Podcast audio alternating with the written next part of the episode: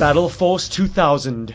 The walking, breathing proving grounds for tomorrow's battlefield technology today. Highly trained specialists entrusted with one of a kind, state of the art prototypes. Their mission?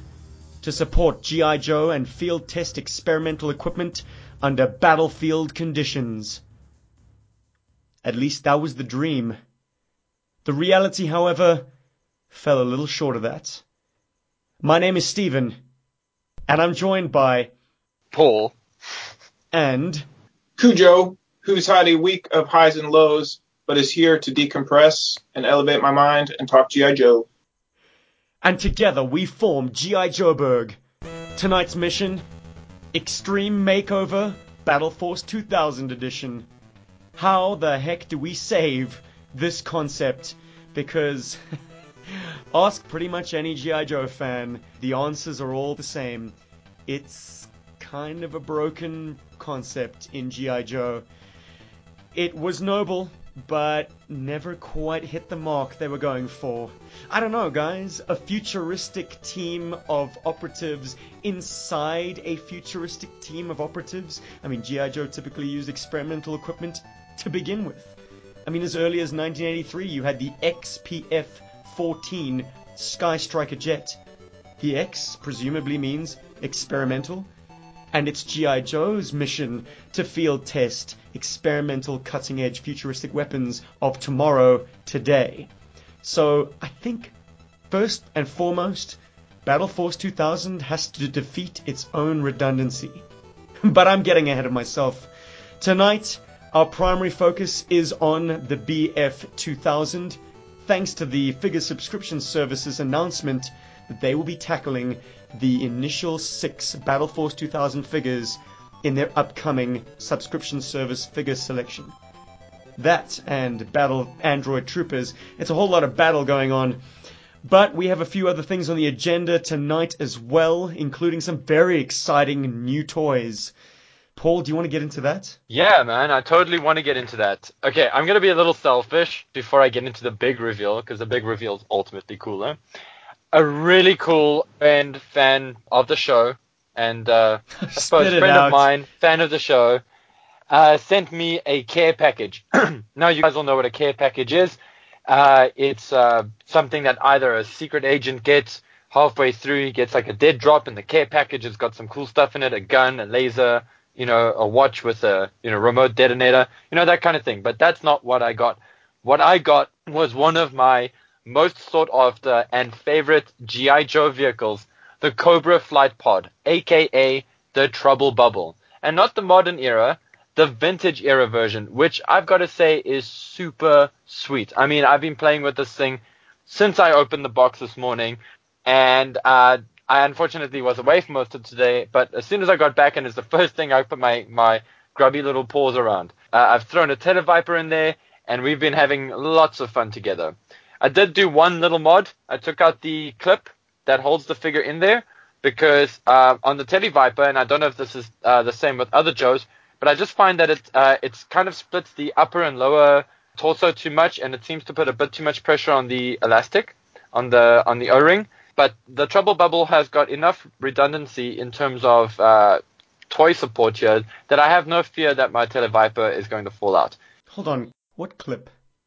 Yeah, there's a back clip. There's like a, a gray kind of pinchy type clip that is worked into the seat. It's actually got a, a screw at the back. You can actually uh, tighten it or release it with an easy fix. And that is designed to, to keep the figure fixed in the seat. Hmm, but the the original Trouble Bubble was a back plug to Well, the then maybe this is the modern era one. All I know. That's why it looks so clean in photographs that you showed me, Paul. I think we've just Ah. identified that you have, in fact, a modern era Trouble Bubble. Well, good for you, buddy. Thanks, man. Well, then I got to say that as far as that's concerned, then this is a great modern era toy then because unlike the claw, it seems to have a lot of its vintage charms. It's uh, some assembly required.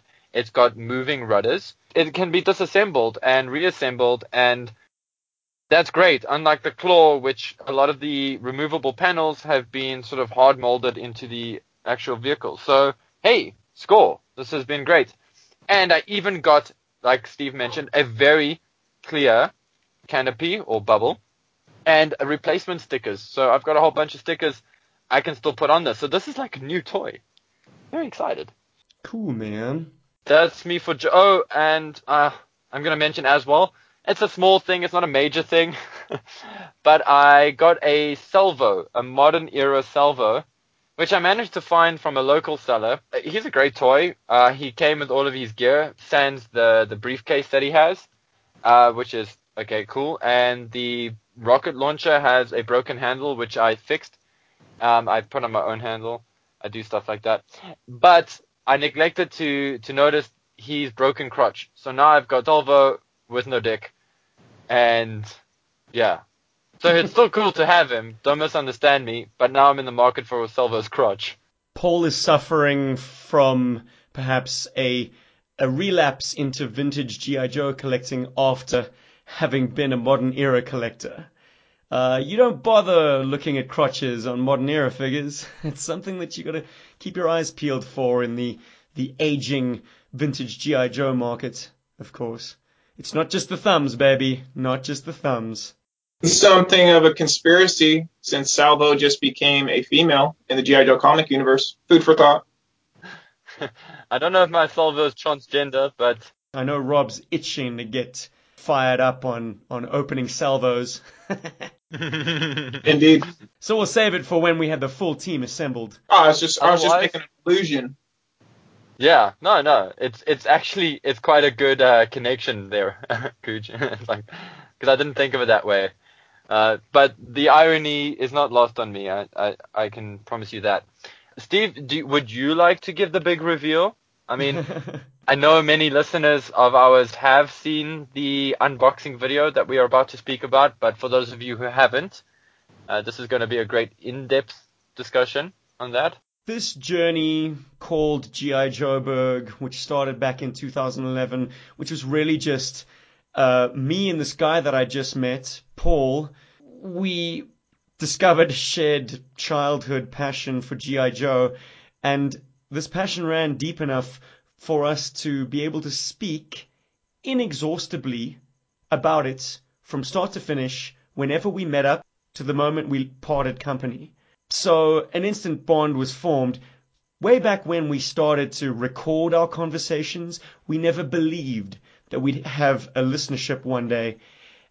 And further to that, a listenership that so enjoy what we do, they want to add to our enjoyment of our hobby by giving us small pieces of their collection, be it a figure that might see better use in our hands, that they won't miss too much. Uh, care packages from around the world have found their way to South Africa. But this particular parcel is perhaps more more noteworthy than most, simply because it contained three of Jim Godfrey's exceptional customs. The man is a wizard with customizing modern era action figures and slapping on custom paint jobs and basically realizing figure concepts that blow what Hasbro is currently producing or has been producing over in the past few years out of the water. His stuff is really, really good. And after Paul and I were fawning over his most recent creations, he agreed to whip up three very impressive customs for the three South African members of this podcast. For myself, he created a rock and roll, and this being quite an inspired version of rock and roll, it doesn't fit the templates of previous rock and rolls. It's not the green BDUs of the first version. It's not the tan uh, Gatling gunner peaked cap version 2. This is a denim wearing, old school sneaker rocking, tattooed to the max, punk rock, uh, rock and roll. And it is sublime. it's all the rock and roll I never knew I needed, but now cannot live without. For Paul, you can continue from here, my brother. Hold on. I've seen that rock and roll, dude. Like that should be the new rock and roll, really. Correct. Jim says he based it upon the uh, design templates from, uh, was it the Revolutions comic book run? Whew. I'm sure you'll throw that up on your Facebook. People need to look at that. he showed me some uh, design breakdowns that that inspired him to create uh, a rock and roll, which he then mailed off to the creator of that design. So there's a beautiful cross pollination of of uh, a GI Joe or an action figure inspired comic book and a action figure inspired by the comic book, which is wonderful. Oh, what a time to be alive, gents. But Paul, pick up the ball, man. What did Jim give to you, my brother? I got a a Jim custom Tiger Force Outback. Okay, and the reason I specifically say that, yeah, yeah, it is that it's just like a kick in the nuts. It's it's it's it's intense, um, and then awesome that you survived it. Outback. Okay, uh, for those of you. That's great. Was that a Paul Loebscher original? Oh, there you go. That's another Forgive one. me folks. while I kiss your ass. A master of comedy. oh please. um, okay, so for European fans, which the GI Joe South African, well, the the GI Joburg team sort of falls under. I mean, a lot of our re- releases were GI Joe packaging with Action Force stickers slapped over them, uh, which meant that we had the benefit of getting the Euro exclusive Tiger Force figures in our stores. It wasn't like a special thing or whatever. We actually got those toys. And uh, I was obviously too young or whatever, and I missed out on them. But I had grown up with the catalogs, uh, and you know, Tiger Force Blizzard was always cool. Tiger Force Psych Out was also pretty awesome. But Tiger Force Outback was badass. And when it dawned on me that these were actually European exclusives and, and that these weren't available for normal release in the States, I kind of felt that heavy weight of the dollar. Because a Tiger Force Outback will set you back, well, about, looking back, back, anyway, will set you back about, uh, $60, $70, $120, $200, depending on if it's in card, how mint it is, and all that jazz. So it's a very difficult toy to get hold of. Don't you mean euros, brother? No, I no, mean, specifically. You're looking for a European exclusive in the States? it seems a little bit arse about face. Well, I'm just making it a relatable number because when I do search for them on eBay, I still have it um, set for dollar because that just makes me feel a bit more optimistic about life. Um, because the euros. There's, there's a lot of Masons that are happy about that. Yeah. Yeah. So, so uh, yeah, I was a bit despondent because I, I kind of relegated myself to sort of accepting that I probably wouldn't own a, a Tiger Force Outback anytime soon. And then a Collectors Club released an Outback, and he was sixty dollars. And I'm sorry, Collectors Club, but you just used the old Outback body from the modern era sculpt and slapped on that head and did the paint job. Which, listen, it's great for a lot of guys, but Outback's modern era figure has a lot of flaws. Those arms being one of them and I I cannot I, I just can't reconcile spending sixty dollars or seventy dollars for a toy that I know is flawed. It's just I can't do it. And then Jim stepped in with this Amazeballs customization, and I love it. It is um, a more savage kind of outback, so he's not wearing the orange shirt with the tiger motif. He is actually um, he, it looks like he started off with that shirt, but that over time it got torn, you know, to to fix up wounds and to you know, whatever, you know, to plug up water bottles or whatever. So all that's left now is basically a very trendy tiger neck scarf, which he wears over his bare body, and he's got um, some exquisite and intricate, intricate web gear, which is much in the same vein as his original sort of uh, jacket that he had, but a lot more suited for for a survivalist in that it's got a few more pouches and pockets and a space for knives and you know he he can keep all of his rations and water pills and all of that stuff on him, which is great.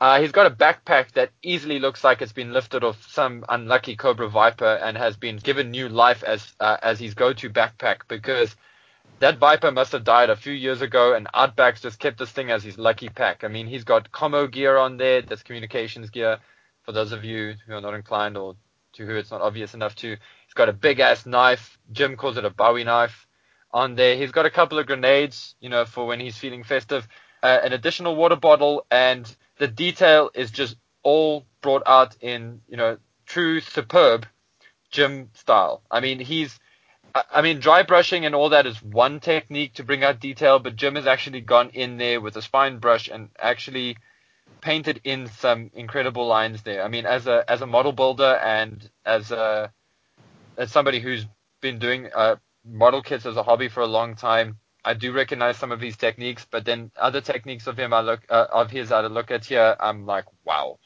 that that is skill. I mean, there's technique and then there's skill. I mean, the tiger stripes on the pants are fantastic. It's it's not an in your face Tiger Force Outback, but it's undeniably Tiger Force Outback with his white hair and gruff appearance. He is too cool. Plus, uh, and and I'm gonna throw this out to you, Jim, because I know you're listening.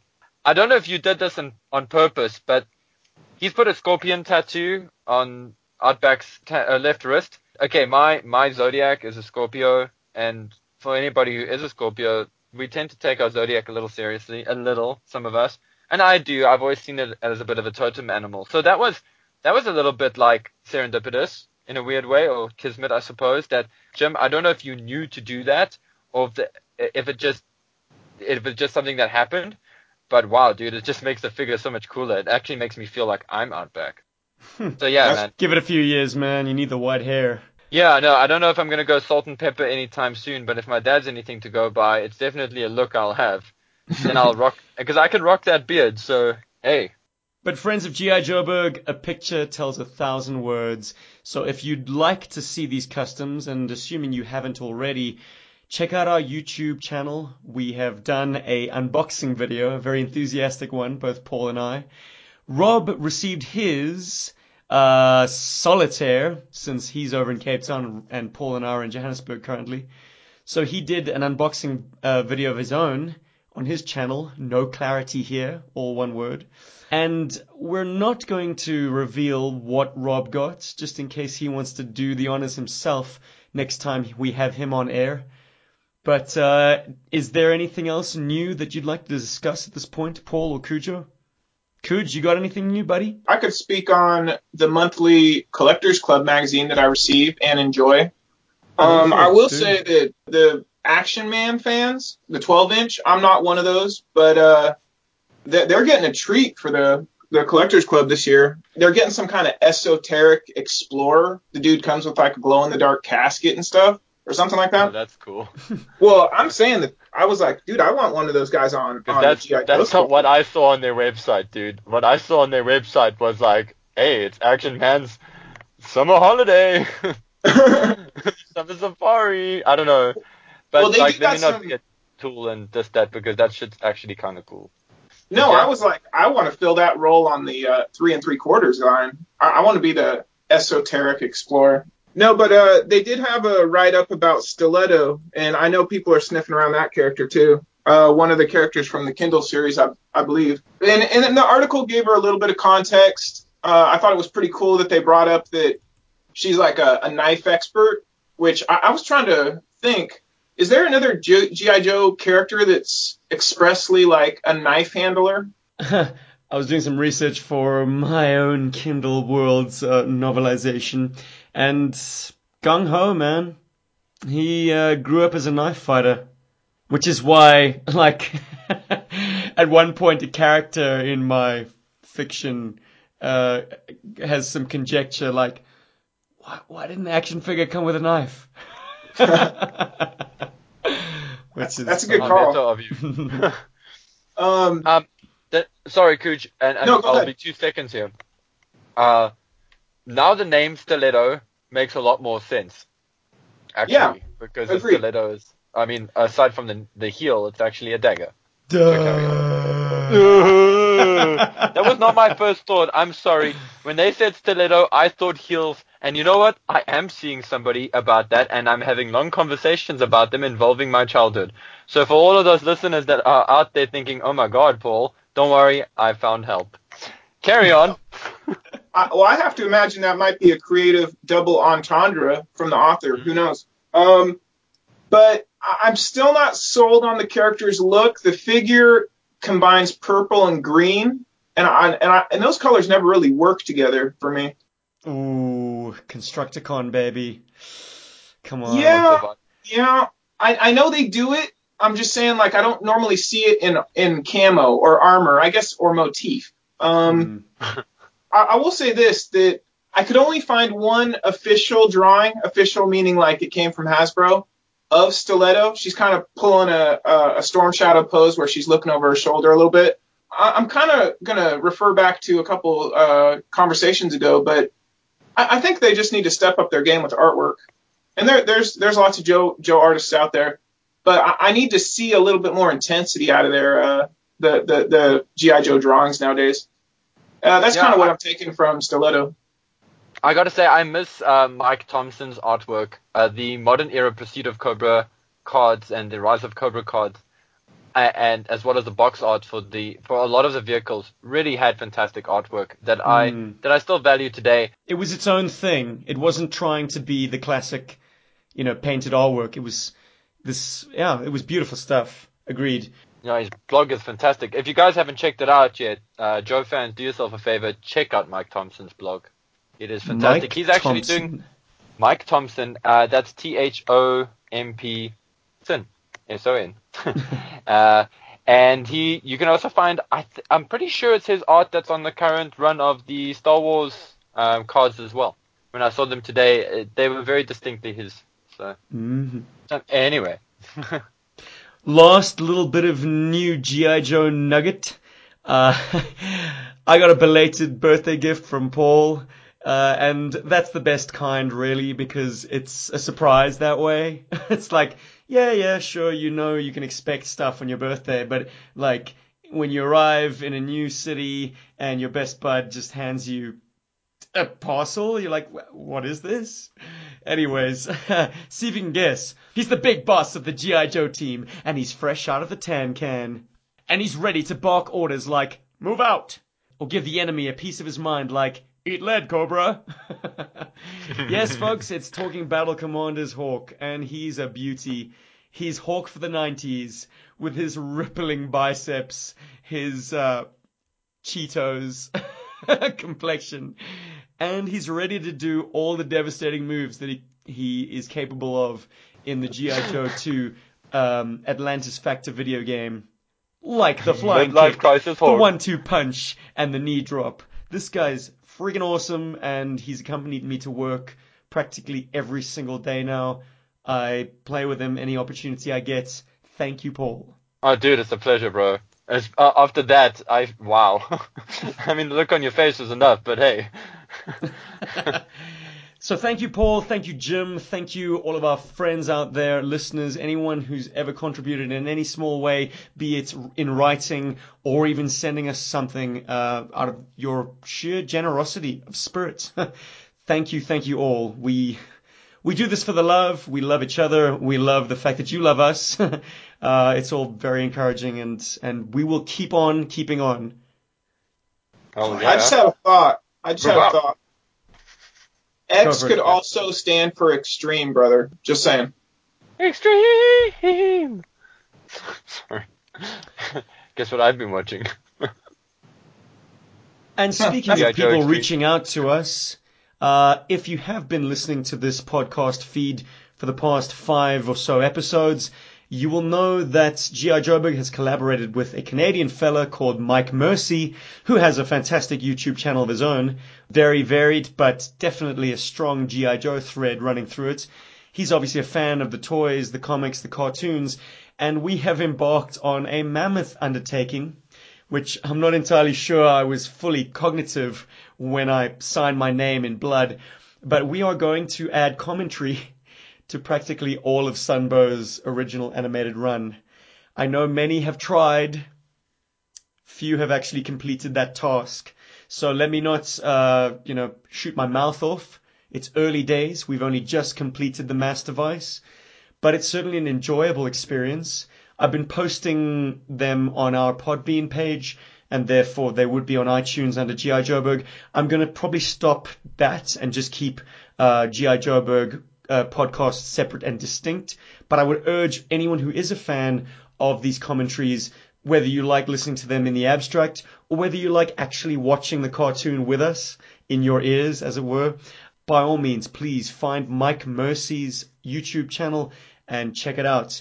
That's Michael Mercy. He also does a pretty neat video presentation with uh, little screen grabs from the show that we're talking about, uh, sort of as germane to what we are talking about as possible, which is helpful because I know sometimes we can get pretty uh, carried away in our discussions, and it can be somewhat confusing to try and follow.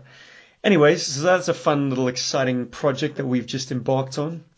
And now I'd like to reach out to another member of our, our listenership, another friend of ours, this time an, a gentleman from the US called Dan Szymanski, who has written us several very lengthy, wonderfully written and very thoughtful letters, so long that I would hesitate to read back an entire letter.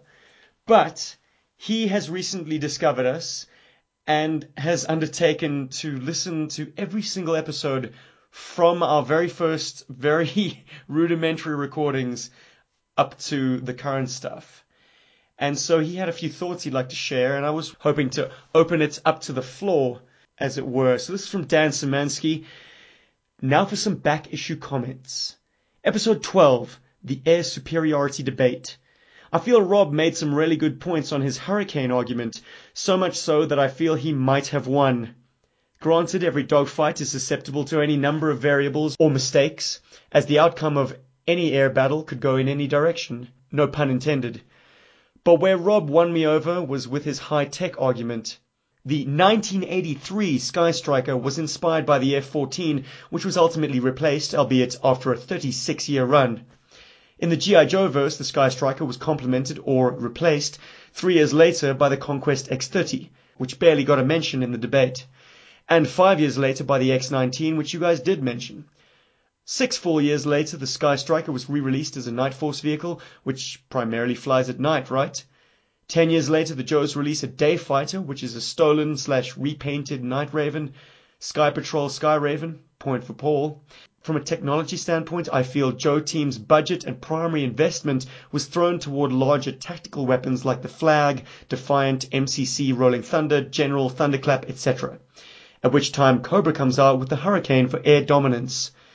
My guess is that the G.I. Joe team's primary answer to the Hurricane was the Storm Eagle or Ghost Striker, which has a striker in the name. Ironic. The big knocks on the Hurricane were its 30 minute max air combat maneuvering time, all of which may or may not be needed, as stated by Rob, and the 50mm cannon, which could be a typo, also mentioned. My nostalgic side had me rooting for the Sky Striker during the entire podcast. However, after thinking about it some more, I think Rob gets the win. Sorry, Steve. so uh, it looks like, I mean, it, there's this terrific sense of history that uh, Dan is evoking. It's really wonderful uh, and terrifying to know that someone's listening back to our early endeavors and thinking about it so uh, and engaging with it so so deeply. But uh, Rob, if you were here tonight, I'm sure you'd be thrilled to know that way way back in episode 12, I think that must have been like 2012, maybe even earlier, Yeah, late dude. 2011. Wow. Yeah. Uh, you came out on top with your Hurricane. Paul, as I recall, you picked the Night Raven, did you not? I did, yes, yeah. And I was like, uh, it's a spy plane. Uh, give me an air superiority fighter any day. Give me the Sky Striker. but if you're curious, listeners, and you want to go back and, and listen to episode 12, I can't account for the audio quality, but uh, hopefully the arguments came out um, clearly enough. well, I think they did. I mean, we're still here, right? So, Yeah, sheer grit and determination. Cooge, I don't suppose you've uh, you've taken a flick through our back catalogue. I won't disown you. I cherry pick. If I like if I like how it's flowing, I'll go with it. Um, but I have a back catalog too, and actually we're doing something trippy with it at the moment. It's called the Lost Tapes, but I'm not I'm not gonna get into that. Yeah, no, I've I've listened to most of you gents. I'll go there. he says with trepidation. Well, to cap this uh, cap this off, uh, we at GI Joburg are thrilled that people listen to our stuff, and even more so that people listen to us our old stuff. And the cherry on the top is when people like Dan write in to tell us their thoughts and opinions on how the debate could have gone down. Yeah. Uh, I'd like to think I'm still on top, but okay. You know what I'm dreading? Hurricane for I'm the win. dreading. I'm dreading the day that an American pilot listens to our podcasts and enjoys them, but gets hold of us and goes, "Okay, guys. Firstly, a plane can't fucking do that. Secondly, yes, a plane can do that. Not then. you know, I'm I'm I'm waiting for that guy. I'm I'm both excited and terrified of that guy. So if you're Well, that guy, please send that mail. Someone who served on an aircraft carrier watched our YouTube video on the flag and got hold of me. it, it wasn't um, necessarily to critique the technical sides of the modifications that I made, but more just praise in terms of it's far better to have that internal space being utilized and absolutely you need a bit of extra height. It needs to stand a little bit higher out of the, the uh, the pretend water line, because yeah, we're not going to put our flag in the pool anytime soon, thanks. So you know, it's it's found merit from a gentleman in the service of his country's navy. Wonderful. Incidentally, that flag video is what put us in contact with Mike Mercy to begin with. Because that Canuck decided to crib our idea. Uh, he did give kudos, of course. I mean, he, he's not going Yeah, to um, commit plagiarism, but his um, his his version of what we did to our flag is pretty bang on. Uh, he Yeah. matched the paint tones to It the. looks like the, he stole trussing. Steven's flag. I think his is a little bit more complete. Um, I, I, I, I have to very um, shamefully admit, yeah, I'm missing the little um, antennas for my radar dishes. And not to mention those stupid Y clips, whatever. Imitation gents. Cheers. Yeah. Yes, sir. No, but that I, I that was cool though. Like uh, to see that, you know, because at first when we saw that, we were like, I, I was like, wow. So that idea had traction, and Well, you guys are literally, trendsetters. and yeah, well, I mean, we don't think of ourselves that way. And then literally, I think it was the next day. Hey, Steve, the next day, I think it's the yeah, the following day or the day after. Uh, Mike just got hold of us, and he's like, "Hey guys, what's happening?" so like, "Oh, hey man." Look, I just I just needed to be able to wheel my flag around. Anytime I get it set up, it's in a nice smooth environment. It just rocks so much harder to be able to move it, you know, and move it smoothly and safely, of course. I mean, gee whiz, thirty year old toy that, thirty two year old toy. Jeez, Sorry. shut up. You like to move Gentlemen, it, right? I think we have uh, managed to speak matters arising to death. Anything else you'd like to uh, mention before we plunge into our primary topic for this evening? Solid. Uh, I am actually, I, I'm just feeling super spoiled, and yeah, I just, I'm feeling really good right now. Let's do this. Yeah, yeah, yeah.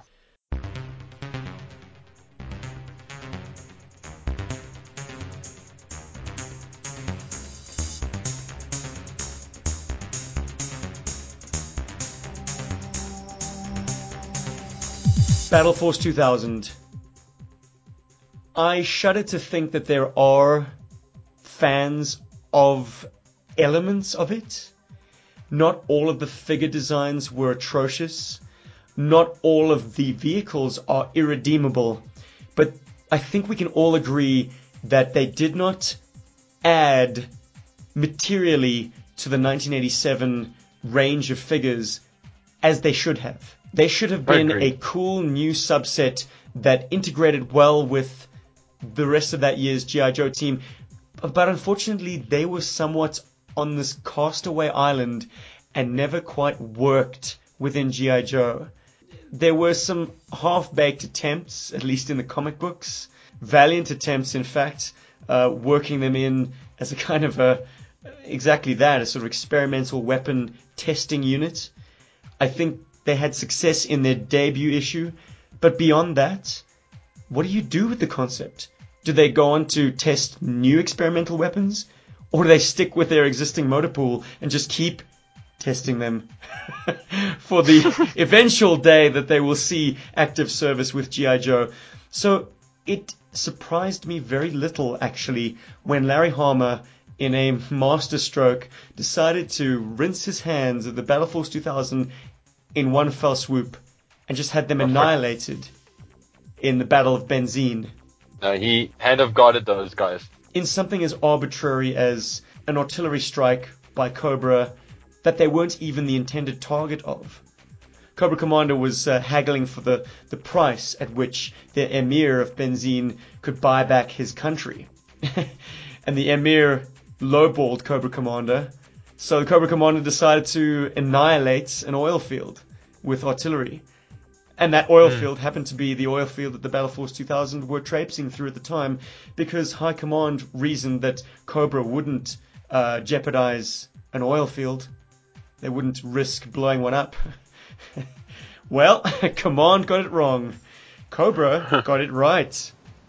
Yay. Uh, if I'm not mistaken, uh, wasn't uh, Cobra Commander quite apprehensive about that move? I mean, he was. Let me get the, the chronology right. I think this sets off a series of events with Cobra Commander where he starts uh, trying not to kill everybody. I, I, that's just a, an oversimplification, folks. But Mm, other uh, way around, I think. Cobra Commander wanted the Joes to be let off scot free to avoid a sort of an incident and avoid them getting involved in the, the Benzheen conflict. But the the exact move that I'm speaking of was almost a kind of a an exercise in flippance. Like Cobra Commander was like, "Oh, to hell with you! if you're not gonna uh, give me a decent enough offer, I'm just gonna start wasting your own reserves, rather arbitrarily, and whoever happens to be in the path of the wrecking ball, as it were." yeah, collateral damage. But anyways, how they were handled in the comic books aside, the toys are going to form the focus of what I'm going to speak about. How can we make the Battle Force 2000 not only attractive toys, but toys that work within the concept of G.I. Joe? Because as I said in the introduction of this episode, G.I. Joe had no problem with integrating experimental weapons and equipment into their motor pool. So who are these guys to then come and like now it's their specialty to to test experimental equipment. Like, huh? G.I. Joe was doing that just fine without them.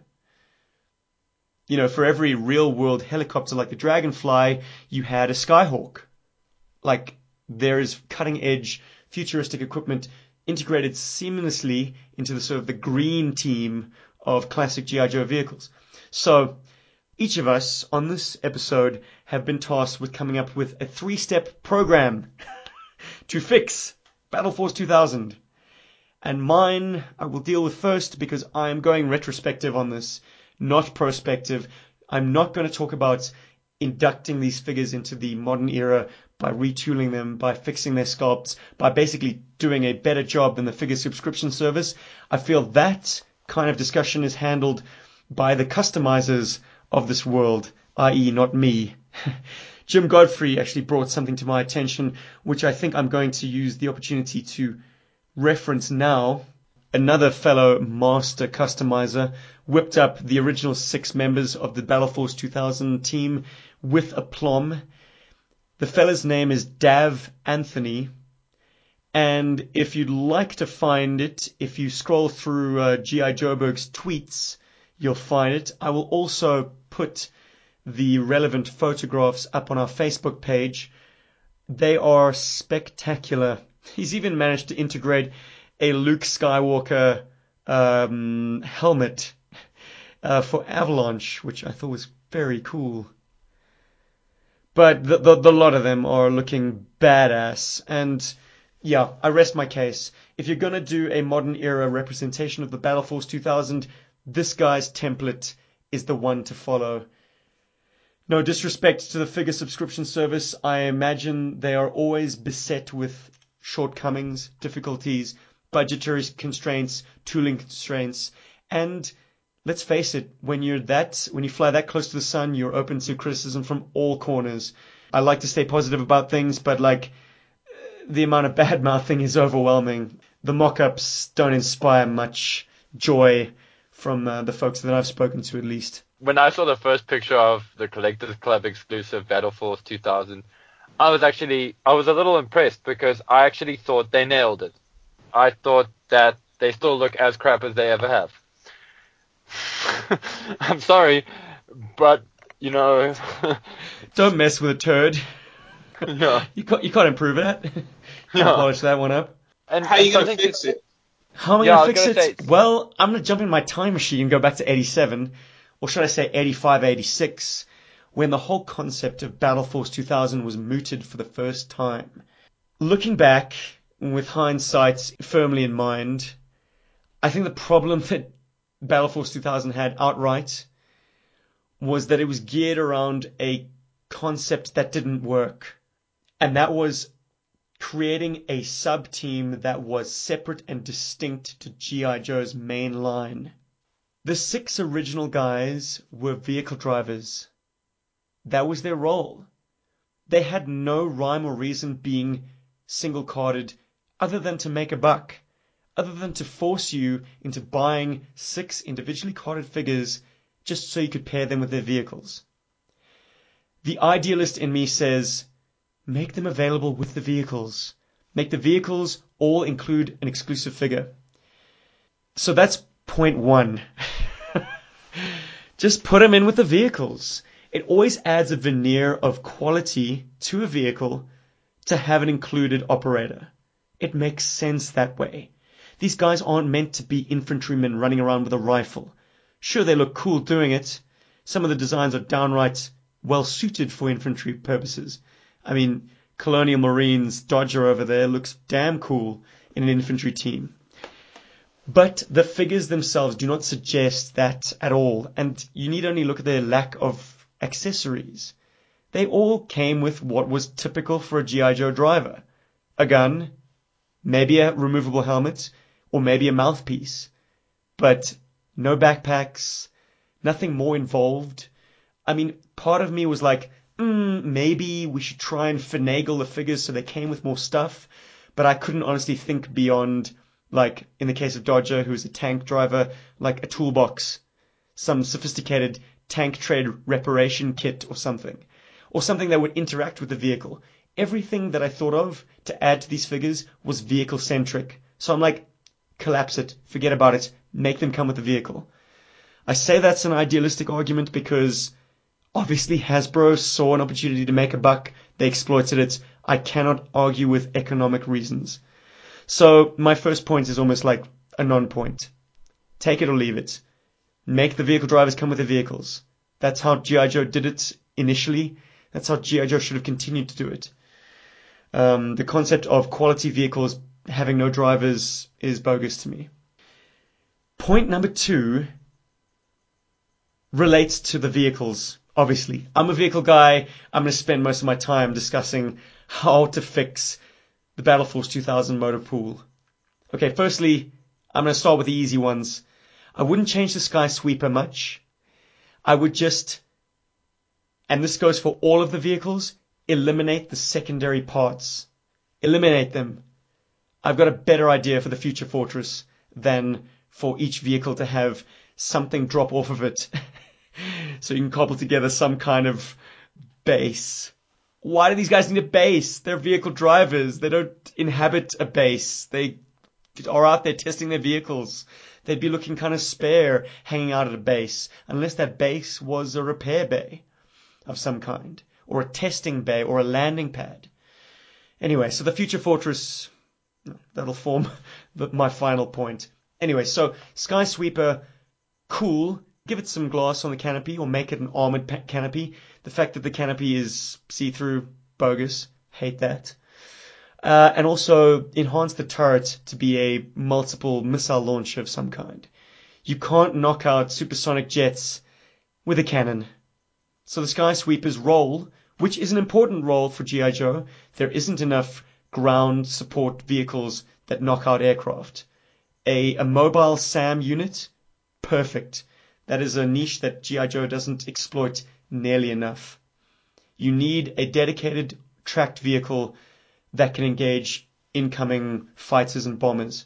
So the Sky Sweeper, great in concept. I wouldn't change much. Just enhance the weapons to uh, make them better, better at their purpose. The Vector wouldn't change much at all either, except it needs to be bigger. It needs to be bigger and it needs to do something that the name suggests. And on that topic, all of the Battle Force 2000 vehicles and guys have the best names.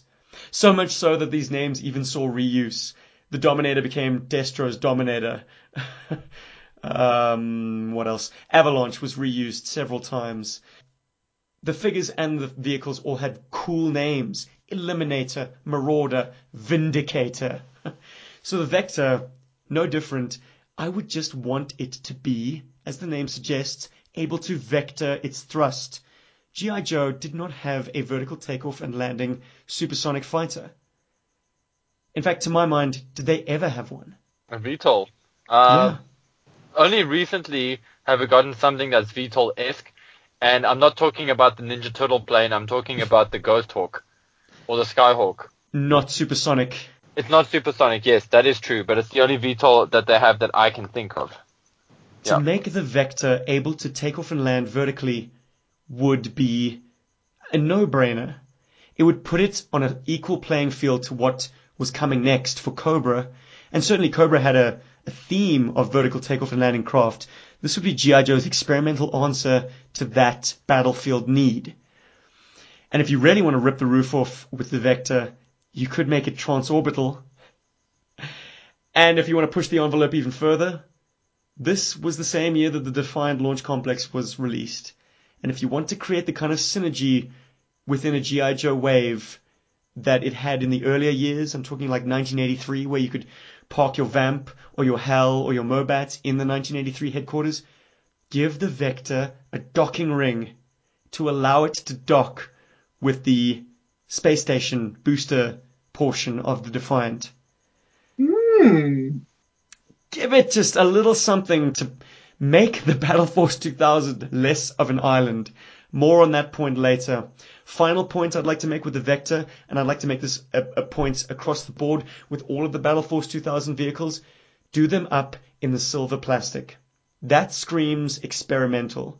The Marauder had it, the Skysweeper had it, the Eliminator had it, the Vindicator had it. The Vector and the Dominator, for whatever reason, okay, the Dominator was a snow tank. I'll get onto that in a moment. But the Vector was done in that creamy white. It's not the same kind of smooth ass white that you had with the Sky Striker. It doesn't scream jet. It screams toy. It's too milky. So give it that silver plastic veneer, and all of a sudden, not only does it look futuristic, it looks experimental, and it looks fucking badass. Mm. I'm not talking chrome. That's the Sky Patrol's shtick, but a silver jet for G.I. Joe. Wonderful. So bigger, transorbital, VTOL, silver, and able to dock with the Defiant. Thank you. My next fix, the Eliminator has a great configuration and I like that it has a computer bank. I think you could expand on that idea and maybe make the inner walls of it lined with computer banks and make it a sort of uh, command truck.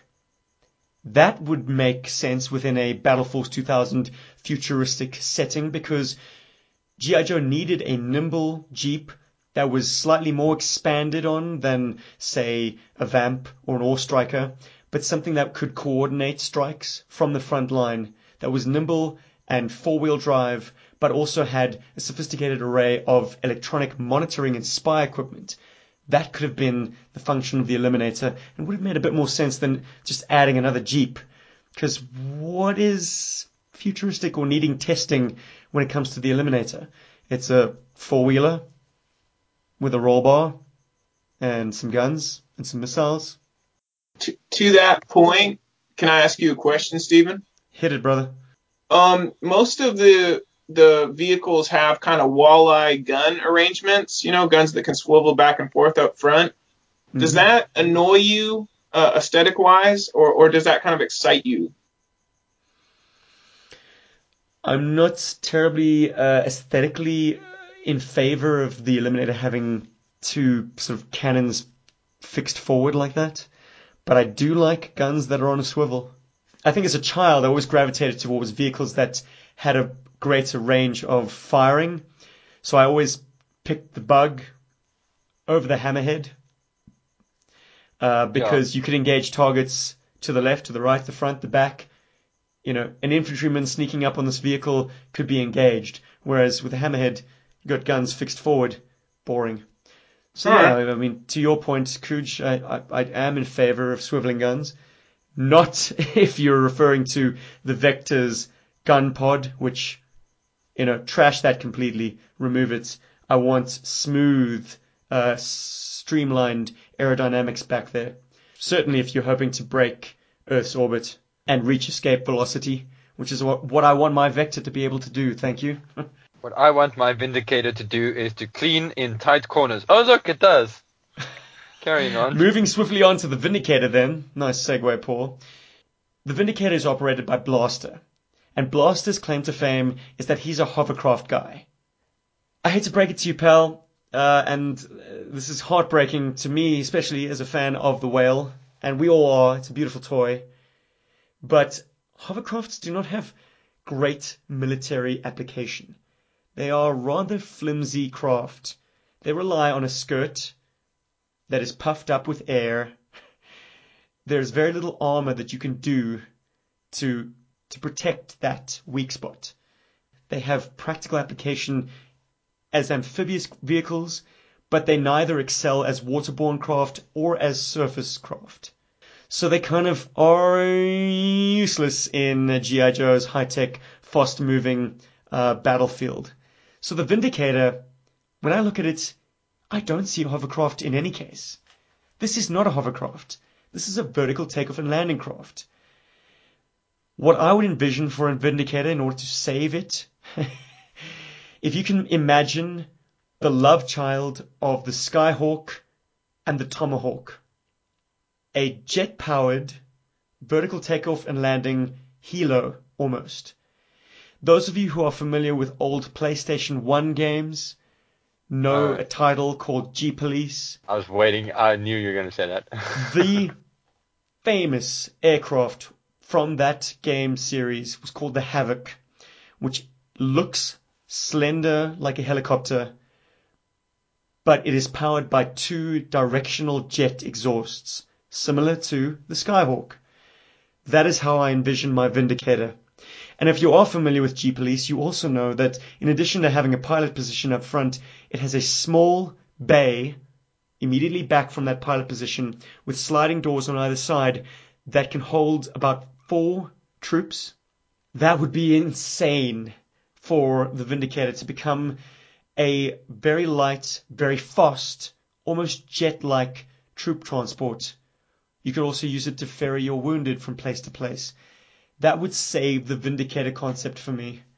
Cause boy does it need saving.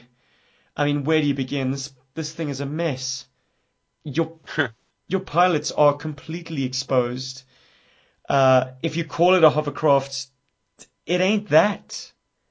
It's not a helicopter either. It's a mess. It has an identity crisis, which is only further enhanced by its pilots being a hovercraft specialist, but it's not a hovercraft. Anyway, I labor the issue. If you can think Havoc, you are there, baby. Moving on to the Marauder. Bogus. Get rid of it. A motorcycle half track? Are you kidding me?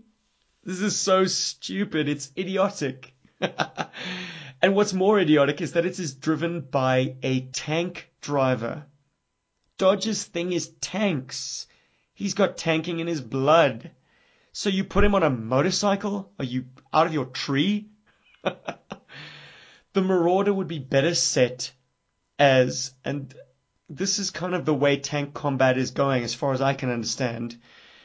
Battle tanks, or the place of the main battle tank, is being usurped by lighter, faster, wheeled vehicles.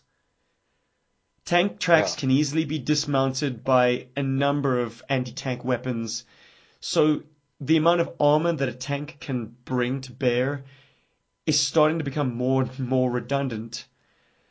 Put Dodger in the helm of a very sophisticated six-wheel, high-riding, large assault vehicle, and I think that would make perfect sense.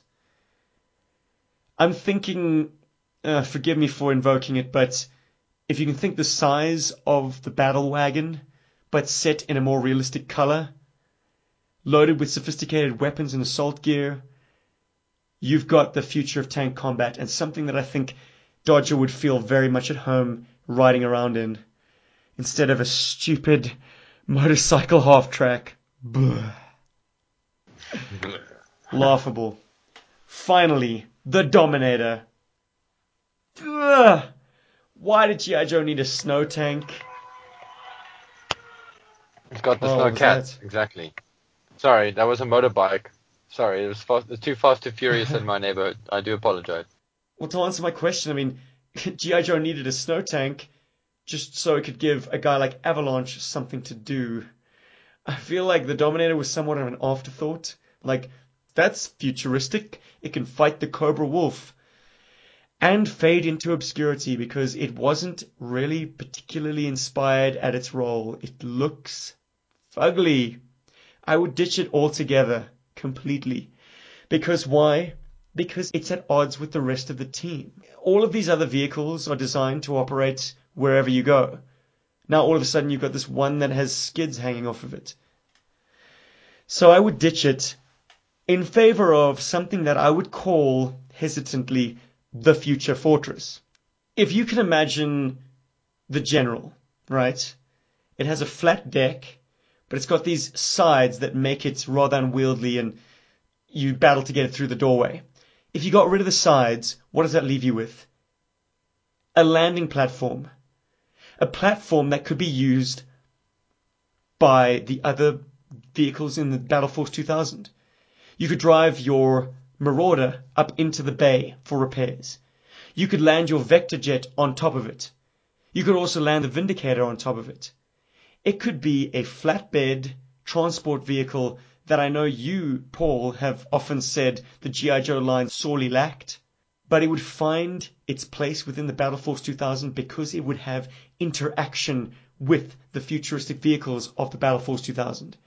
These vehicles are nothing if they don't have a vehicle in the field with them in order to maintain them, test them, rearm them, refuel them. If the premise of the line is to be engaging in experimental weapons testing, you need a vehicle in the field that can operate as a port of call for all of those functions. And the Dominator would be that thing. It even has a cool sounding name because, of course, it would have to be big and heavy and dominant. Unlike a stupid snow tank that is a shell former, you Transformers fans out there. it's a pretender.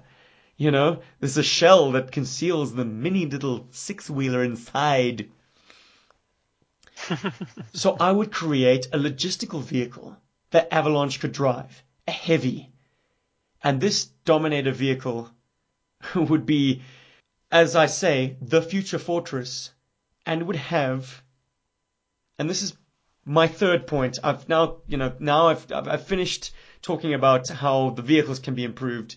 I mean, I would add a few bits and bobs to the Dominator, like it would have robotic arms that would telescope out from the side so it could work on whatever was landed on the top deck. But this vehicle would have interactions with the other large logistical vehicle that G.I. Joe produced in 1987, and that was the MCC. You want to make a future fortress? You gotta put the MCC at the heart of it. The Battle Force 2000 vehicles would be complementary to the MCC in its base mode. That mm. Is my final concept in how to make Battle Force 2000 work within the context of the 1987 wave of figures and vehicles. The Dominator's flatbed could extend over the med bay and communications bay of the MCC. That's the second level. It would add protection. It would add a roof. It would add an ability for you to fly your Vindicator down and drop off injured G.I. Joes directly into the med bay. You could also land your Vector on there and use it for um, well, practically any kind of mission that would require a top secret transorbital interceptor jet. The Eliminator, because it's got all the communications gear, could attach itself to the cab section of the MCC in base mode and augment the sort of the sensor suite that the MCC has, and also the place where you can put figures that uh, have the more technical specialties at radar stations, IR, surveillance gear stations, all the sophisticated uh, detection stuff that you would jam into the eliminator, well, that's all now attached to the MCC's cab. The Marauder could park itself quite neatly underneath the MCC in its folded out mode. There's plenty of parking space under there. And let's face it, that side, that face of the MCC is open to attack. Perhaps having a Marauder with its multi-positional turrets back there would add some support to an area of the MCC that is often forgotten, to be honest. And I'm sure Cobra Saboteurs would love to exploit it. and I think that's it for how I would like to save the Battle Force 2000. Just give them a firmer home with the G.I. Joes of that year and the G.I. Joes to come. It's easy to forget about a group of Joes that are, for all intents and purposes, an island. The concept was touched on very little uh, beyond 1988 and 1989, and it was considered a, a, a completely dead in the water. Oh, oh, one other thing. The Marauder could also be taken in the direction of Batman's Tumbler. Think about that. An armored vehicle that is also nimble and able to make rampant jumps. Hmm. I think Dodger would get a kick out of that too. but it would still yeah. be, for all intents and purposes, an armored fighting vehicle, not a motorcycle. And that's it for me, guys. Jeez, a little bit of verbal diarrhea. I swing the mic over to my very, very capable compatriot, Paul Lobsher. Take it away, Paul. I, am trying not to hate anything in the line, there, but there are some things that are not my favorite. BF 2000 is probably my least favorite thing in the whole GI Joe sort of release next to DEF, um, the Drug Elimination Force or whatever the hell it's called. Okay, and I, I don't even want, really want to go beyond that. I will often buy myself Gundam models that sometimes I don't necessarily like. I'll look at the kit or look at the mecha design and feel that there is potential for it to be something that I will like. And what I will do is I will buy that uh, kit and I will mod it up and do things to it so that it becomes something that I do like because it's halfway there. Conceptually, I think the problem with Battle Force 2000 is that it's very difficult to meet halfway with it because I personally feel and have always felt that these figures, the original figures for Battle Force, were never really intended to be a sub team. I think there were a handful of figures that were at one point uh, vehicle drivers, and I think Steve, you also mentioned that once upon a time in one of our podcasts, where these uh, these guys were meant to be vehicle drivers, possibly for other vehicles, and I think Hasbro needed to do something dynamic. Maybe the vehicles that they wanted to have them for originally were too expensive, as maybe it was in a financial year or whatever. You know, there's millions of reasons, but I feel that it is a half concept there's a lot missing, uh, especially if you look at the file cards of these guys, you look at their specialties and what kind of vehicles they're paired with, and then as Steve sort of listed uh, earlier, you look at the vehicles and how weak the vehicles are. So I would take Battle Force uh, down back to concept. For starters, they need a uniform. The best figure in that line for me is Dodger. In fact, I think it's a sin that Dodger is BF 2000 because he's too cool to be in that line, personally and that's where the problem is. They all are badly dressed, and and what I mean by that is that they they're not uniform really. I mean they're white and blue, but then there's green and brown, and then there's Avalanche who takes care of children, and it's just it's just terrible. It was um, dated so, by 1987 already. I mean the yeah sort of B grade sci-fi look of um, Maverick, for instance. Oh, another wicked cool name. Yeah, exactly and it's so hokey. Uh, so the first thing is give them a cool uniform. You know that could have been handled better. I think the white is definitely a throw off. I, I generally like technological white, but as Steve said, the aesthetic is way off. It's way dated. It just feels hokey and, and hokey in a bad way, not hokey cool. So yeah, that would be my first step. Let's give them a cool uniform across the board, and this is where it splits.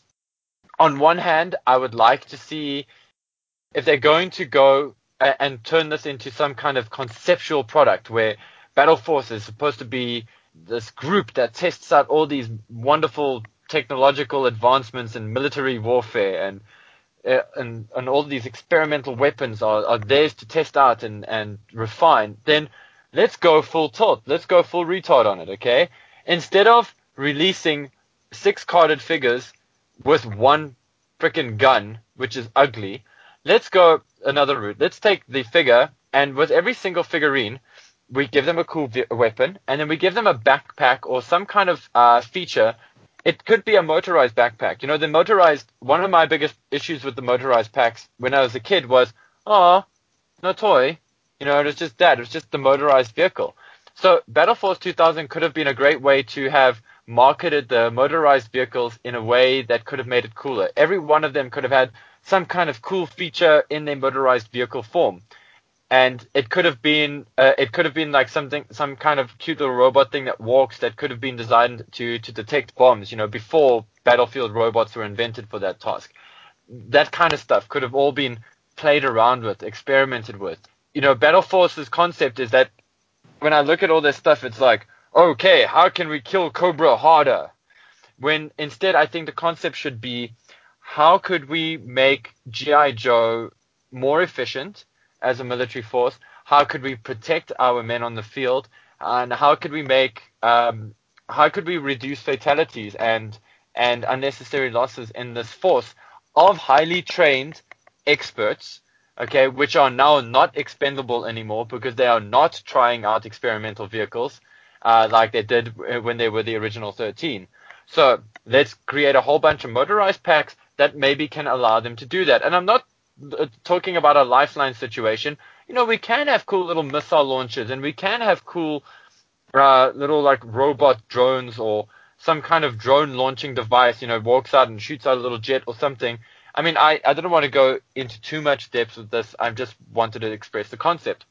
You could take the motorized action pack concept even further, which could have forced us as kids to buy every one of them because the subsequent vehicles that would be released in the same line could have a plug-in section where you could plug in certain motorized vehicles to certain vehicles or the same motorized vehicle to different vehicles and and get like a different effect or rather you know you could add the like you could have some kind of cool um, little APC for example um, and it could be you know like that could be the not the dominator maybe the eliminator and its job is to actually eliminate battlefield threats, things like mines and that kind of stuff. Therefore, reducing the risk of you know operators like Lightfoot and Tripwire, who could be pulled back. Once again, those operators could actually become Battlefield 2000 members and actually have a re-release as figures, um, and not just a repaint, but maybe like a uniformed sort of force within GI Joe that is designed to do this. You would you would feel that oh cool I've got this vehicle now I really want to get Dodger because I really want his motorized backpack to go with this vehicle because I'd love to have this vehicle with this little rocket launcher or this vehicle with this cool rotating gun. And it doesn't necessarily have to be motorized. I'm just putting that out there as far as the motorized packs go. If there were additional motorized weapon systems that somehow added to the vehicles, now Yeah. I'm on side, bro. Exactly, right? I mean, and and the vehicle doesn't have to look spare without it. It's just that it's something that enhances the vehicle, you know. And and I think that could have propelled the line further. In fact, and and this is dangerous territory. I know this, folks. Uh, so when I say this, but we could have actually had a whole bunch of vehicles that we've had before, like the Sky Striker and like a Vamp, uh, for example, and actually have them sort of retooled to accept these motorized packs, and that could be the Battlefield 2000's test or experimental weapons. Why? Because you're taking something that exists and you're adding new tooling to it, and you're then making it experimental. You know, you, you're taking it far beyond its original prototype into mass production quality, and then giving it an edge by making it somewhat unique. So that that could have added to it, perhaps. And it Um, could have been as, as simple as just reusing the universal, um, uh, what is it, the, the, the barbell uh, kind of mounts that you get on on jets and whatnot, you know, for, for missiles. Yeah, it could have just been that. It could s- simply just have been, yeah, those little wing pegs. So you wing, can mount uh, this pads. experimental laser system that, say, Knockdown comes with uh, Yes. onto the wing of the uh, Conquest. Yeah, exactly that. That's Hmm. exactly what I'm getting at. It Gotcha. doesn't necessarily. yeah, so they like Hasbro didn't have to waste all of this money on these uh, elaborate vehicles that that I think were a hard sell, or that history has proven uh, to be a hard sell. And you could have just made older vehicles interesting and therefore re re released a lot of older inventory. Then, you know, just take it one step further. If you look at the Battle Force 2000 cards, although they're kind of hokey, but there is a kind of a recurring theme. Every one of these members, okay, recurring theme, yeah, for the most part. Every one of these members has some kind of oddball, very human backstory. You know, uh, I think Blocker is a is a taxi cab driver, and he's seen it all. You know, and you know that's yeah. Why is he a of, white guy? yeah, which I also thought. I mean, and and also not, Battle Force 2000 aren't very progressive, are they? Just no, a bunch of white you know, guys. Easy. Some of them have Spanish sounding names, but like they're all lily whites. Oh dear. But that's the other thing. There's no diversity in that line whatsoever. But then again, you know, you got Blocker with these these taxi cab situation. Okay, that's fine. But what I'm seeing here is this: all of these guys seem to have kind of traumatic lives, or seem to have some serious anger issue, or or something that needs to be dealt with. So obviously, these guys are not. I don't know. For some reason, they just didn't get the the check on the box that said they could go into to standard training or rather they did, and then something happened on the battlefield, but they're still competent soldiers, so they should be used for something. So in a lot of ways, these guys are kind of like GI Joe's Suicide Squad. So that could have been interesting as well. Like maybe you know maybe turn all of these characters into into soldiers that have sort of in a weird way been dishonorably discharged and now have a second chance to try and do something worthwhile. You're uh, barking up the uh, slaughters Renegades Marauders, tree, aren't you? No, Renegades, bro. I am, I am, I am. But I didn't mean to do that on purpose. It was just, it just seemed, I just, it's just something that just shot out at me when I was reading the file cards. I just looked at these guys and I was like, wow, this is a stressed bunch of individuals. I hope you didn't read as far as 1989, bro, because DJ has got the worst credentials of any G.I. Joe I think I've ever read the file card of. Oh yeah, he's a DJ. he DJ. was a disc jockey yeah. I mean, I, I I'm a DJ, but like I'm a bedroom. Aren't we all? Not, yeah, yeah, exactly, right. It's just, yeah, I mean, like really, this guy's a DJ, and now he's like somehow in the military. Like I can I can believe that because he obviously had a very good six or seven months playing clubs, didn't know how to reinvent himself, needed to pay the rent, and enlisted himself. So that's the only way I can make sense of that situation. But all the way to GI Joe. all the way to G.I. Joe nogal. anyway, my major thing would be let's reinvent the line, let's go fully into the experimental side, but let's see what we can do and be smart and give the characters something. Because Battlefield 2000's char- the toys, the actual action figures are very hollow. I saw an Avalanche the other day, Minton Carter had it in hand, and I was like, oh shit, this is such an uninteresting figure. You know, like, wow, like if I'm going to give this guy 500 bucks or 600 bucks to get this carded figure, it's not going to be Avalanche, okay? Because I feel too bad spending the money on it. I'd feel worse if I opened it because what am I supposed to do with it once it's open? You know, so it's just, it's just, it had no, it has no appeal for me now. I know for a fact it had no appeal for me as a kid. So let's make it interesting. I mean, there's a, a kid inside me who always sees GI Joe vehicles that look interesting or have some kind of interesting feature. It might not be the best vehicles, but I'm always like, oh, cool. I really want to see what that's about. I really want to like mess with that, you know, and check out that feature. Or and the motorized battle packs get me every time. I'm more like, oh, I wonder what that does. You know, like I know what it does, but I want to see it do it, kind of thing. Um, so that's where, where a lot of this conversation came from. Another side of it, and uh, this is something that's now sort of into the you know, sort of public consciousness or mainstream consciousness as far as um, retro fanboyism goes. But this Battle Force 2000 could have also been a very interesting time for G.I. Joe and Transformers. I'm not necessarily saying that they would have to merge with Transformers or have Transformers as a cross branding exercise, but with robots being as popular as they were, and robots kind of being uh, their rivals in a lot of ways. I mean, they were fighting for space on the toy aisles. Um, it would have been kind of cool to give Battle Force 2000 same idea instead of motorized packs, give them little robots. like little cool like little robot things, and it could be a combiner thing. So once you've bought all six of the Battle Force 2000, you've got their robot sidekick that you've assembled out of all of these parts.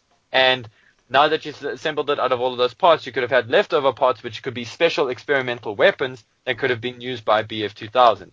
And once again, there's a lot of trade-off with, oh, I want Blocker to use this, and oh, I want Avalanche, who shouldn't even exist, to use this, and, and that kind of thing. There could have been a, pros- a cross-pollination of gear, and the vehicles could have also taken a modular approach if Hasbro felt that they had to make completely new vehicles. They could have made, um, what I mean, what have they done here? They've got six vehicles. They could have actually, instead of gone with sort of an assortment of there's a small vehicle, there's a biggish vehicle, there's a giant vehicle, and then there's a, a dustbuster. They could have just made it like, okay, these are actually very sort of uh, modestly sized vehicles, but if you buy this one and this one, you can take them apart and recombine them again in a different way and make them interesting. Matchbox was doing a similar concept at the time. I think Hot Wheels was as well. I think the Micro Machines were also doing something similar to that, possibly at the same time or a little bit later. And there were various other Asian toys that had already had that concept nailed.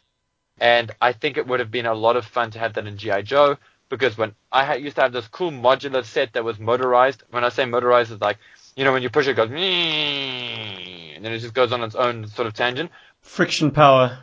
Yeah, it was friction power, and you could put it had this like little node, like a like a very sort of innocuous little thing. It was just had wheels at the bottom with like little rubber bits of rubber on, so it had some grip. But you could just like plaster shit all over it. You could plaster like treads on it, big guns. You could put two of them together and put even more stuff on. And it had like little spaces for these little guys that were like uh, chrome gold plated that could like sit in those guns and turrets. I don't know what the name is. I've been looking online for for like forever. I cannot find them. But I always a couple of years ago, I gave away my collection of those things. I think to uh, my family's domestic worker. Damn, sorry, Paul. No, no, no. Don't stress about it, man. I always wanted them to be bigger. They could have been G.I. Joe size. I would have loved something like that from G.I. Joe, and Battle Force 2000 could have been that. Not built to rule, people. Not the same kind of hokiness. A little bit smarter than that. But it could have worked out really well. And I think that's where I'm going to leave how I would improve Battle Force would be to take the concept in that direction and, and to really make it experimental and to have stuff that is really outworldly but not stupid and also leave it to the imagination of cool kids, of kids who who would who were dying for something like that. You know, the kids who would later go on to cut their vamps in half and do amazing customs. I'm looking at you, Jim. I suppose they could have even taken just a Vindicator as it is, right? Okay, they could have made the whole Battle Force 2000 a self-improvement thing. Okay, they, and they could have started with the uh, with the Vindicator. Could have had a real Dustbuster feature. So not only are you playing with the toy, you're helping mom clean the house. Okay, because that's the only way you can make this freaking thing cool. You you stole my joke completely. You were minutes ahead of me on that one. I'm nice. sorry, man. I'm, no, no. Just, I wasn't gonna let that Dustbuster stuff miss. Dude, it just looks like it. I can't I can't get away from it. And and at the same by the same token, it's it's kind of cool looking, but no, it's not. Anyway, so that's my BF 2000 uh, suggestion. I'm sorry I didn't break it into points quite as um, neatly as Steven did. Oh, but Paul, once to... I got started, I was all over the place, man. Figures, can't do anything about those. Vehicles, uh, this is my checklist. And lastly, make the future fortress the MCC. with a whole bunch of Battle Force 2000 vehicles clicked onto it. Yeah, well, exactly. you know, it's interesting because I had the same kind of concept, and when I heard you talking about it, I was like, okay, cool. Because I mean, uh, the, what I've just spoken about now is essentially what I want to do. But my idea was to also have it attached to something bigger. And then you mentioned it, I was like, okay, I'm not going to sound redundant there. I'm just going to let the other ones let loose. Uh, Cujo, Mm-hmm. How would you fix the Battle Force 2000, bro? To be honest, you guys have broken my brain, so I, I'm collecting my thoughts as I speak. I would say, first of all, I agree with Paul. The Battle Force 2000 isn't future in the right way, and it, it's kind of sabotaged by its design from the outset because uh, where we're used to seeing explosions, which makes the art pop, there's almost like a cooling effect behind the characters. So it doesn't necessarily jump off the shelf at you. At first, when I first saw this when I was a kid, I was like, huh, G.I. Joe has a force you know, in 2000, which 2000 is a big number. that Um, was the future, man. yeah, so like I didn't actually think the Battle Force 2000 was at the same timeline as the Joes, and I think like if you went that direction and made it like there's a couple Joes from the past that are still in this, it would really open up an interesting storyline as to what has happened to everybody. But they didn't take it that way, so I feel like they missed the narrative on that one. As far as the design aesthetic, I, I can't add anything that you you guys haven't covered, uh, except for I look at the weapons, and when you're talking future, it's got to be about the weapons. Like when you're thinking about that new Alien movie and, and that director from South Africa that's doing it, I know I know we're just yeah. waiting to see what kind of weapons he breaks out. So Hmm. the future is about weapons when you're talking military. And uh, what's your favorite gun out of the lot? Like on the primary here. Hmm. I have got a. I just want to make sure it is the one I'm thinking of. Uh, I mean, I'm I'm really we're really not spoiled for choice. Uh, if I if I was hard pressed, uh, Cujo, like to choose one gun that I think is better than all the others, and it's pretty shit anyway. Still, well, actually that's not fair. It's just not the best. But Dodge's gun, like that one that's got those like spikes on the on the hand on the Yeah. on the guard, like that's the only one I think can get away. But it's so close to being a weapon from the Corps. True. Yeah. It looks like a futuristic shotgun with uh, a sort of a underslung uh, rocket. That's Yeah. all. The spiked handle is a nice touch. That would have been my pick, but since you've got it, um, I'm going to go with Blocker's gun, which at least has a nice little sling that you can use to kind of, you know, he can have it on his off his shoulder, um, keep his hands free, and then whip it into firing position. Kind of wish more GI Joe guns had something like that. I do like it on Shipwreck's gun. I won't Hmm. lie. Yeah. I'm kind of feeling DJ's gun to be honest, just because it feels future to me. Oh Um, shit! I totally forgot about old DJ. Yeah, his gun, his gun is actually cool. I, I can, I can second that. I- I think that maybe this idea was born out of a, the fact that sci-fi hit a year previous. Am I right on that one, Stephen? Have, have you guys been smoking it up together? Let me just back that one up. You both like DJ's gun. My goodness. Listen, in in all of these figures, I'm sorry, but yeah, DJ and Dodger's gun, they stand out. At least DJ's gun is designed well. Like what I mean is, is that it's not, it's in a, it's like you either like it or hate it, but it's still made well. It's not It has fluid and boring. designs, which is what you're looking for from the It has future. visual interest at least. Uh, Yeah. it's it's it's more than the other shit. This is a Too figure Glad I'm the design notes of that gun weren't picked up by any of the earlier Battle Force 2000 guns. So, I mean, I True. am absolutely in love with your concept, Cujo, that that this is somehow a splinter group that exists in the future, which is now the past. but this is G.I. Joe of 2000 where the Joe team is this just these six guys and their experimental vehicles.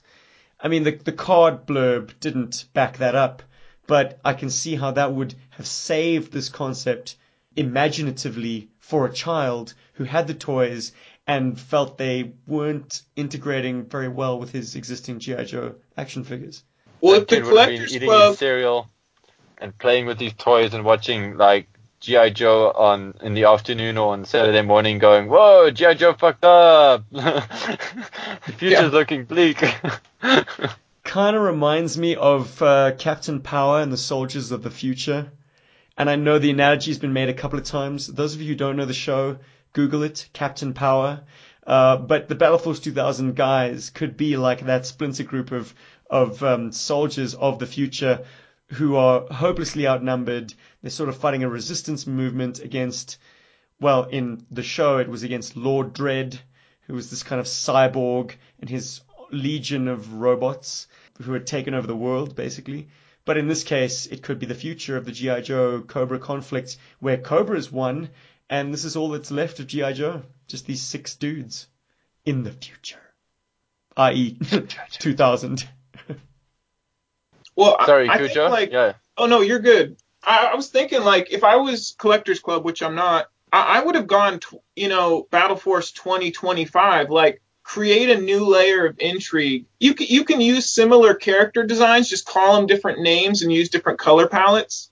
But like once again, you would be drawn in. You're like, oh, what what's going on with these guys? Why is this guy like a, a toxic environment specialist? You're like, why do we need that guy? So Mm. uh, once again, like I, I usually when I'm barking, I usually say that GI Joe is just kind of missing the storyline, and pro- that's probably what I'm going to say here. Uh, the character design, I don't like it because most of it doesn't feel future. It feels janky to me. So like, I, I just don't know. I had a couple other. cool word. Well, it feels it because like Yeah. well, when you're thinking about like future vehicles, and Steven was nailing all over this, but the Vindicator, and, and I love thinking about the handybacks now because the Vindicator is an awesome concept, and you know the people riding in it are like laughing hilariously out of nervousness because if you take that thing up, you're not sure if it's coming down in one piece. I mean, you, yeah, put your pilots up front with no protection. Wonderful. Well, they're probably like holding hands the whole time, just like, just like my God, guys, hang on. And now we shall pray. Yeah.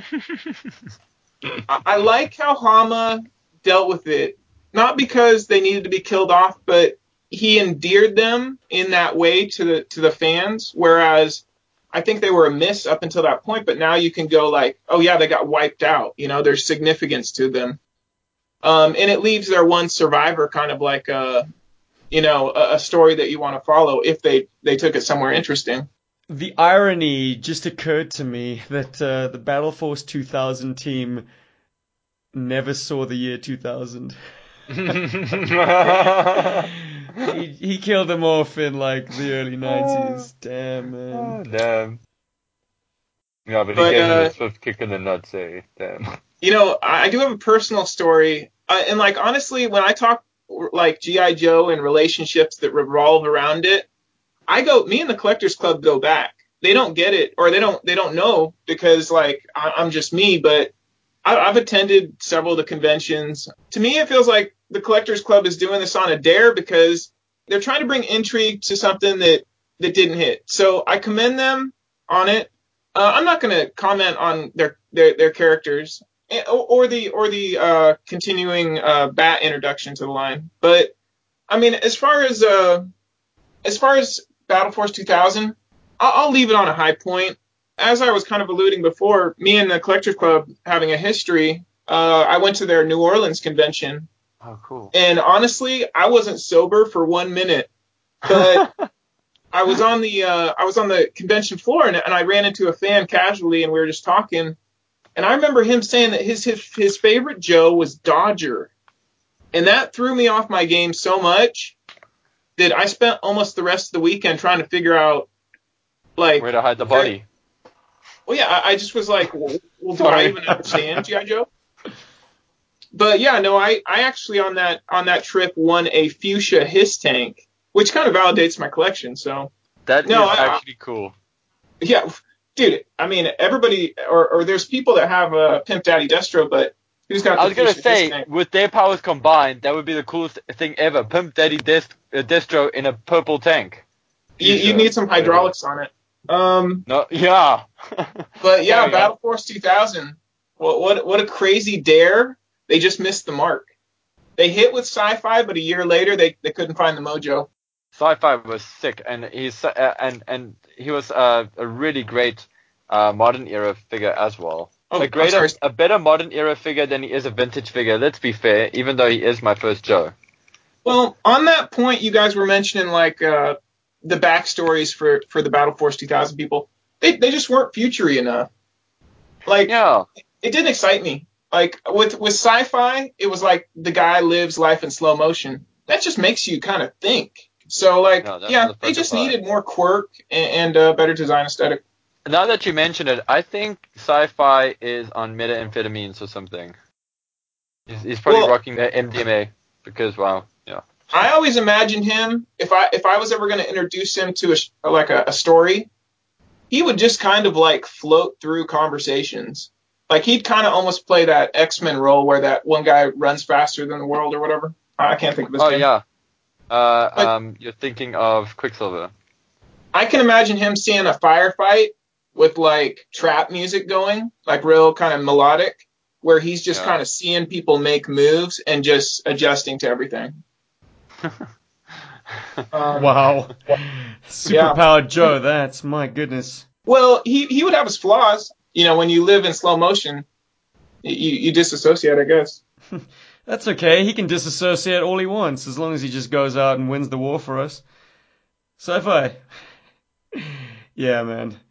That was the perhaps the biggest um, plot hole in in the latest uh, X-Men movies. Uh, why didn't Quicksilver just like fix everything? Huh. Um, I couldn't really think of a animal companion for any one of the characters that made sense. Do you guys, do you gents sense anything? A Tamagotchi? Yeah. it's from the future. it's a pet, and it shits and it eats and it dies, but it's it's not real. But it is real. It's real to me. Guys. It's- Honestly, DJ, you could give him like a Chihuahua or something. I mean, because you know DJ, you know, probably travels around with like a little dog in a bag or something. You could go there. Gosh. Uh, ever um, gotten into a cab and the driver has some kind of creature comfort? Uh, not not lately. Damn. What do you got? Well, jeez, I don't know.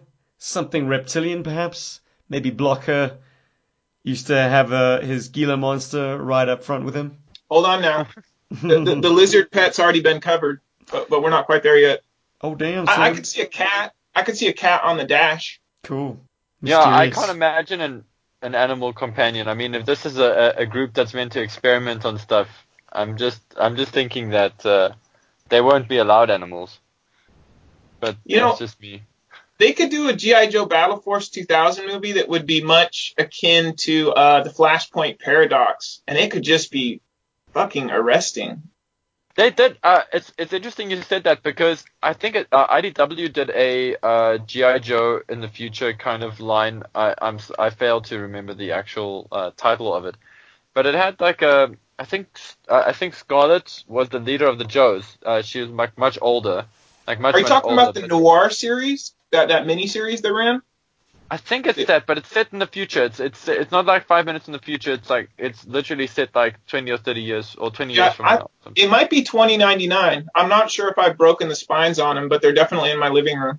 I'd be very keen to check them out. I'd, I'd like to see where they go with them. Uh, visually, it didn't grab me, but hey, you know, it's not not always how it's not how it looks. It's what it's about, you know. So Or I'm not criticizing the art. I'm just saying the design didn't grab me, but you know. But Oh, uh, no, IDW is- probably fine. Yeah. IDW is killing it storyline wise, but uh, not all their art hits with me either. I mean, that's not a criticism of the art. It's just you know my eyes. not always your thing, yeah. Uh, there's a new uh, GI Joe series. I think it's I think the latest one is called Revolution, and I do apologize for sounding like a complete noob and not really knowing it, that stuff because unfortunately the comics are sort of out of my grasp at the moment. But I think it's that Re- Revolution series that's meant to be uh, merging Microman and all of that stuff together currently.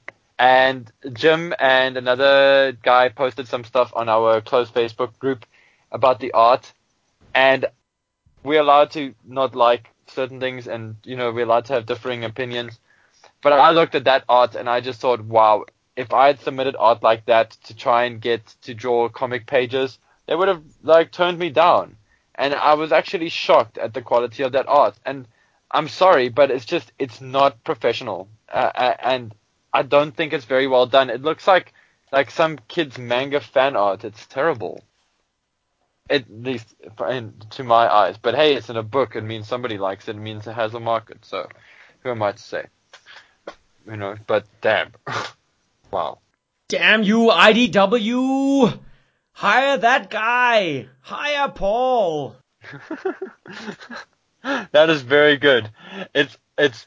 I'm working on my my early Xamot and Tomax accent as well. So because their early accent is not as cool as their later accent in the cartoon series.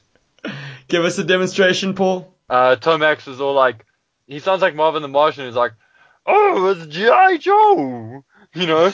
Or, ooh, G.I. Joe. it's like, it's weird. I, I'm, I'm trying to get that Marvin the Martian inflection in there as well. Ooh, my Cody 480 quantum accelerator. That's kind of what he sounds like. He's like, oh, it's G.I. Joe. We better jump out the window. Watch out, brother. it's terrible. Okay. Better stick to the Storm Shadow impersonations, bro. You cannot defy the art of a ninja. Love that shit. Great. And with that, folks, I think it's time to sign off for episode, gosh, did we even title it? 80 of G.I. Joburg. Oh my word. Yep, we're bringing it back from the 80s to the 2000s. It was Battle Force 2000. They are mercifully no longer with us. Some concepts should stay dead. But if you are a fan of Battle Force 2000, let us know. Get a hold of us, Facebook us, email us, YouTube us, do something to us, tweet us. Uh, we are G.I. Joburg across the board. Just remember, if you're feeling self-conscious about approaching us about Battle Force, just remember how much I love Tiger Force and how much you probably don't. So, just keeping it real. Speaking of tweets, I I love it when people promote the Joe brand. If you like those tweets showing up in your thread, Eric Handy throws a lot of G.I. Joe comic tweets out there. That's appreciated. He's also an author. Also, he throws out some tweets that are somewhat controversial. So, you know, enjoy that if you want.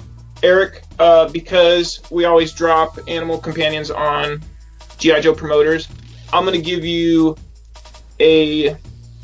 Hold on. I forget what the bird's called, dude. Oh dear. Cockatoo. No, Condor. Tit. no. Kitty Hawk. It's not threatening in the least, and it's colorful. Parrot. No, Brazilian bird spider. no. It, it fans out. It fans out its tail. Peacock. Peacock. Bam. Okay, okay. I'm gonna give you a peacock, and that's a commentary on your colorful tweets. Um, nice work, brother. I just realized a new special feature behind the flight pod, and it does sort of go together with our Battle Force 2000 conversation, at least some of the concepts I mentioned. If you have one of these modern era Cobra flight pods, trouble bubbles, and you remove the back section, which is the main booster rudder control, the peg in it is the same size as the back peg on a modern era figure. So now you essentially have a modern era figure with that flight pod's backpack on. And wait, if you call now, it has a little hole in the back which I des- uh, believe is designed to be the port for the fuel uh, nozzle on the Terrordrome. And you can actually put your modern era figure backpack in there. So now my beachhead has got the flight pod's backpack and his backpack on together. Yay! Battle Force 2000. Nice. That's what we need. Loads of jetpacks. Loads of jetpacks. You could even make him wear the trouble bubble on his back as a backpack. Oh my god, that's so cool. and with that, folks, we're signing off. This has been G.I. Joburg Steve. Paul, who's modular? And special missions. It's been a pleasure. Goodbye, everybody. Uh, catch you next time. Ciao, ciao.